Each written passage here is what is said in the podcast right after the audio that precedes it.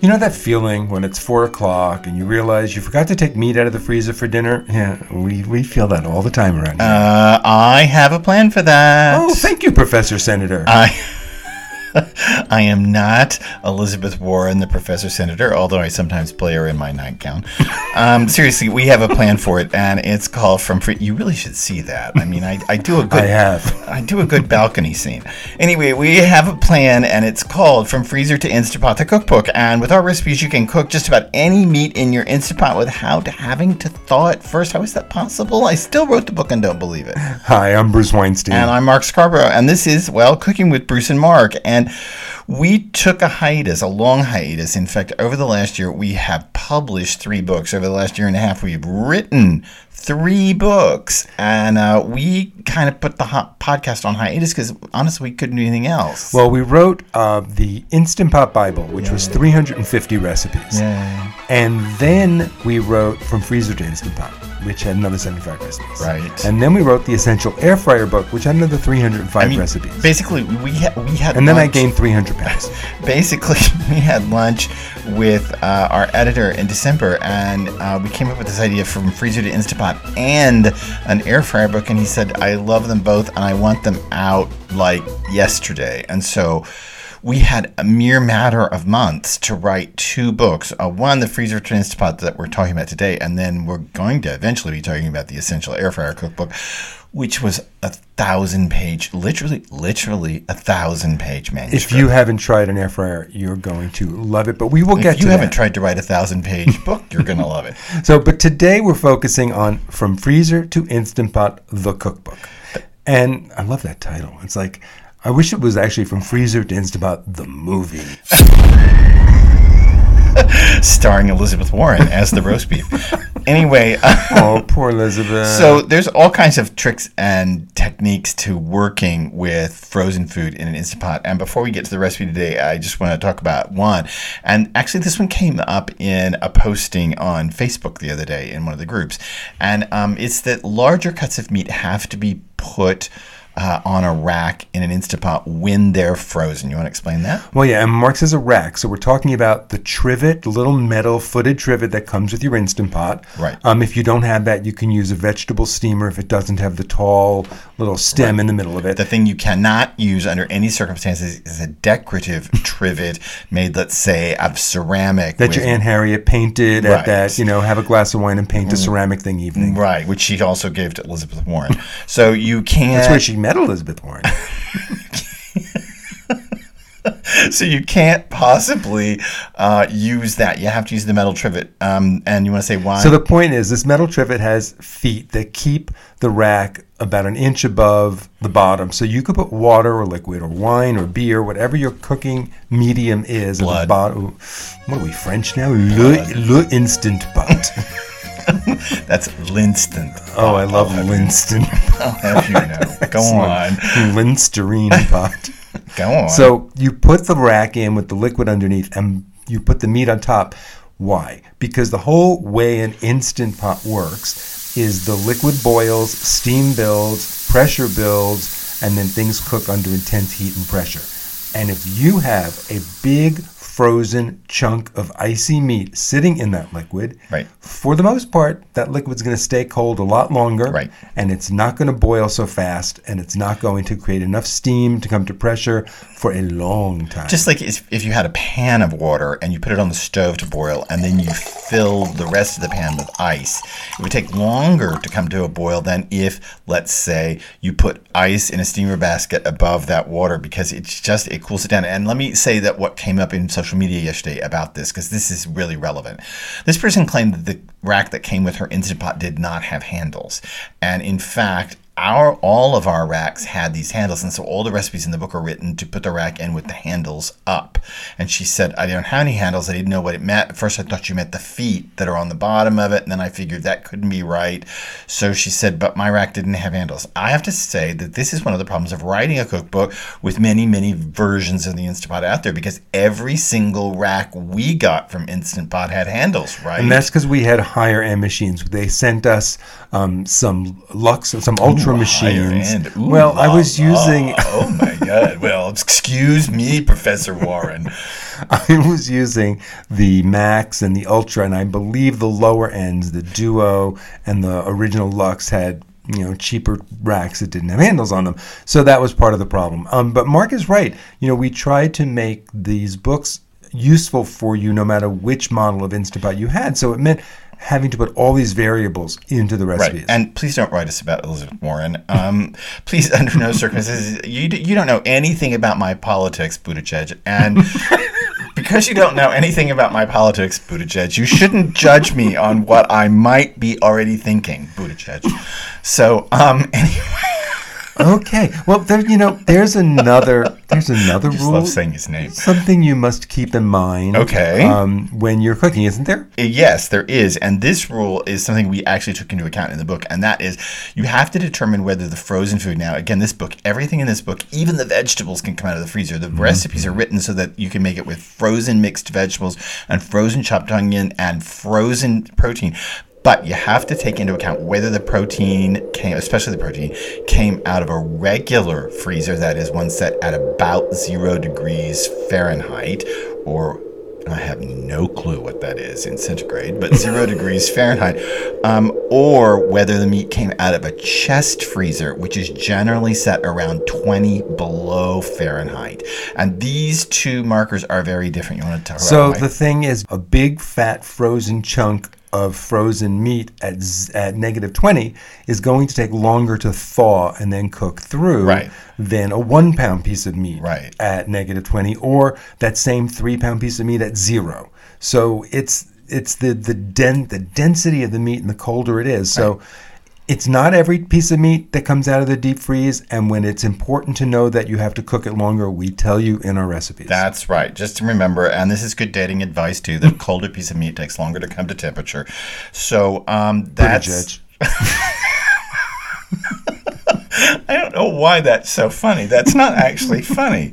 Um, so the principle holds, and again, as Bruce said, you know, this problem of the of the twenty below versus zero is really a problem of big cuts of meat, as he said, not Yeah. not fish fillets, not frozen salmon fillets, which we have plenty of recipes for frozen salmon Yeah. fillets and frozen flounder fillets, and that it it we found it makes no difference where those come And from. it doesn't. It makes no difference. Also, if it's like chicken breasts that are all glued together in a block, Right. because as that starts to come to temperature, they're going to fall apart, and then they become smaller pieces. That's right. And the same with ground beef. We found it made no, temperature. The, the real difference in this 20 below versus zero is with giant things like pork shoulders or flank steaks, big cuts of meat. yeah. Okay. Okay. So today um, we're doing something really simple with chicken breasts, aren't we? Well, we are. We're making chicken teriyaki. Um, and this is completely from Asian food. Oh, God. If you've ever listened to our podcast in the past, you know that, It's that so- me, Bruce, I am in love with Asian food. Mm, It's the Jew Asian connection. Mm. I, what is it? Why does that occur? Why? why- Because it's Christmas, and on Christmas, It's not Christmas. Well, at Christmas we all have Chinese food and see a movie.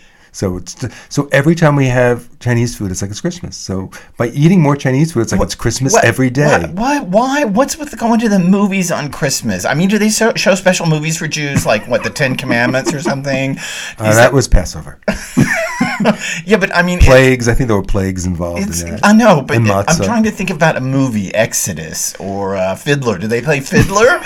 is, Wasn't Fiddler? is that what they play? They play Fiddler in Yiddish. Ah, there is a production of Fiddler in Yiddish at the moment on the Lower East Side of New We're York. way off track. So anyway, this is chicken teriyaki, and I'm going to start because I want to go to the recipe. And I'm going to put three quarters of a cup of broth, and we're using chicken broth here. Um, if you don't know the difference between chicken broth and chicken stock, do you know the difference between that? That's a cookbook writing thing. The stock is homemade, and broth is store bought. And we're just using three quarters of a cup of chicken broth. In other words, it came Right out out of of a can. That's but I right. tend to buy the like fat-free and low-sodium versions. Right. Right. Now, let, let me also say about this, because this is going to come up, I'm sure. You cannot here use frozen broth. You must use room temperature broth. Well, if you keep broth in the freezer because you've made it, you may thaw it and Right. pour it in, but don't put a block. you can't use frozen. That's Don't use a block of, of ingredients. Well, you're laughing, but actually, this came up in an email through our website recently, and uh, someone was said, "Can I use frozen broth in it?" And the answer is no. Unfortunately, it's going to take too long to thaw in the pot. So here you have to use real broth. And now I'm adding a half a cup of low sodium soy sauce. We just use low sodium a lot, right? Because, uh, well, not only because we're old, but also because, well, we are. Um, not only because we're old, but also because uh, we found that regular soy sauce, the pot really concentrates the salt flavors and makes it super salty. And my feeling about soy sauce is if I'm getting just a generic supermarket brand of soy sauce, um, the regular is just. It's a lot of extra salt without a lot of extra flavor. If I'm buying some artisanal, hand brewed Chinese brand or Japanese brand of soy sauce, yeah, that is the the regular is going to have more depth of flavor. But then again, I also don't want to cook with that on. I want to use that like a condiment. So we're going with low sodium. and I'm putting in half a cup of frozen chopped onions. These are I scooped them out of the bag. Now we've talked long enough that they're probably thawed. But anyway, half a cup of frozen chopped. We're taking this frozen thing seriously. seriously. And what's the rest that we're adding here? So we also have uh, three tablespoons of packed light brown sugar. The rest. It's so sad. It's like Mary Ann. Do you know what I'm talking about? He's talking about Gilligan's Island. Of course, the professor and Mary Ann, but in the original lyrics, it was a movie star and, And the the rest. Right. Yeah, and- they didn't have a good agent. no, we have we have a good agent. So let's put in the Mary Ann ingredients. What are the Mary Ann? Marianne and the Professor and Mary Ann ingredients are three tablespoons of packed light brown sugar, two tablespoons of minced fresh ginger, which you can buy in a jar pre-minced. You don't have to deal with it. Yep, And, and- one tablespoon of fresh minced garlic. And, well, and you can also buy jarred minced garlic. And let me say something about buying pre-purchased minced ginger. Make sure that it is not a deep beige color. It should be Ew, that means it's gone yeah, bad. yeah. It should be pretty pale. Color. And look at the ingredients. Make sure there's no sugar added to it Right. because you don't want that. And we're putting this all. Marcus put that all into a six quart instant. pot. right now, what if I had an eight quart?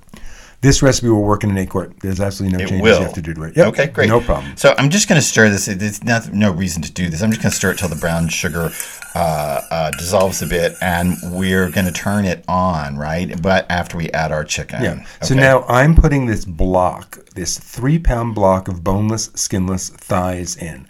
Now I am not using a trivet in this case because why? because this block it's like an iceberg um, on only reverse. Right. Like most of this chicken is sitting above the liquid and not in it, so it's not going to keep And it the. kind of sometimes the blocks kind of lean to the side in the pot. I mean, don't worry about that. no, don't worry about it. But this block is not so submerged that it's going to keep that liquid too cold. This will actually come to pressure. These thighs will fall apart, and it's all going to work out beautifully. Right. And so, uh, what happens next? Well, we're going to put the lid on the pot, and then we're going to turn it to cook at high pressure for 20 minutes. And this is going to take us a while because this is going to have to come up to pressure. So we're going to cut away in the magic of Radio Land, no. podcast land. Yeah, Fred how Mertz. Old, and how old are you? The Radio Land, in the magic of Radio Land.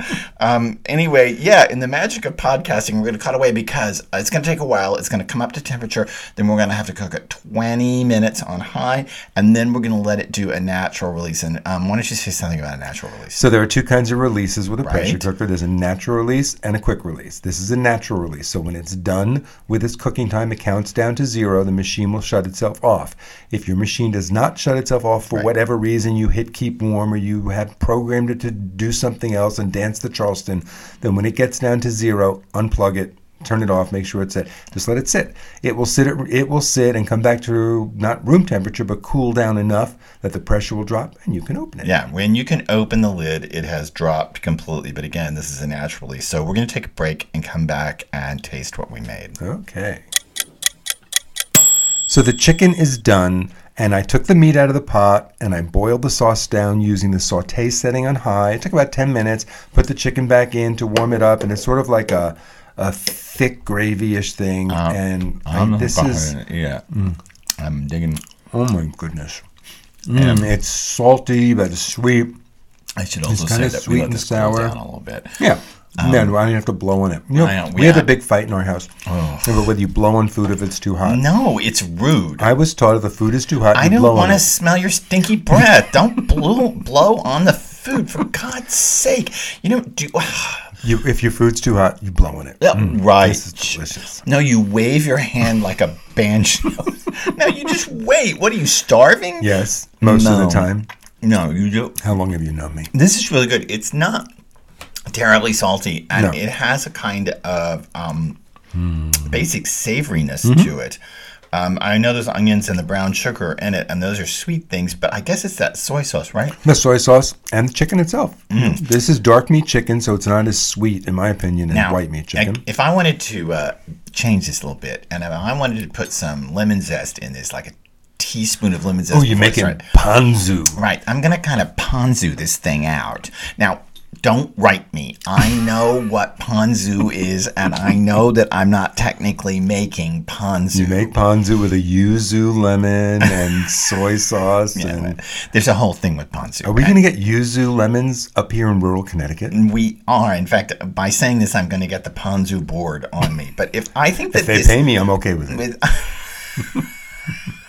I think that this is decent. Would be decent with just a little bit of lemon to brighten it up. Like if I put a teaspoon of lemon with all of those and the rest ingredients up front. So the lemon becomes part of Mary Ann and the professor. Why not? Um, so this is this recipe's in our book, right? This recipe is in from freezer to Instapot, the cookbook. This recipe is also on our YouTube channel, which is Cooking with Bruce and Mark. You can watch me actually make it. Now you're not going to actually see. I should just add that on the YouTube channel, there's a ton of cooking with Bruce and Mark. There's a ton of videos, but we're not really in those videos. no, it's all my hands making it. Right. It's all magic hands, as they call it in the industry, magic hands videos. And it's not actually a recording of this making of it. It's a separate thing that Bruce shot separately. And you can watch him make it there. Um, we should also add, and let me add one thing before we go out here, that uh, this cookbook, From Freezer to Instant Pot, the cookbook, is fully authorized by Instant Pot. Instant Pot is behind this book. They worked with us on this book. We worked with them. This has their imprimatur, their seals right on the cover. If that's important to you, Right. then you know you're getting something great. That's right. So it's an authorized Instant Pot cookbook, which is really nice. It is. So that's it. Um, we're I back. promise we're going to do this every week. uh, yeah, we're back. We're Yep. podcasting Yay. more, and we're going to podcast more often. And um, it's nice to be back And doing this. And Not only subscribe to this podcast wherever you get your podcasts, because you'll hear every new episode, Right. but when you go to Cooking with Bruce and Mark, the YouTube channel, subscribe there too. And that way you will get all of our videos as they wouldn't want to come miss out. one second of me. I'm sure you wouldn't. Buttigieg. yeah, thanks.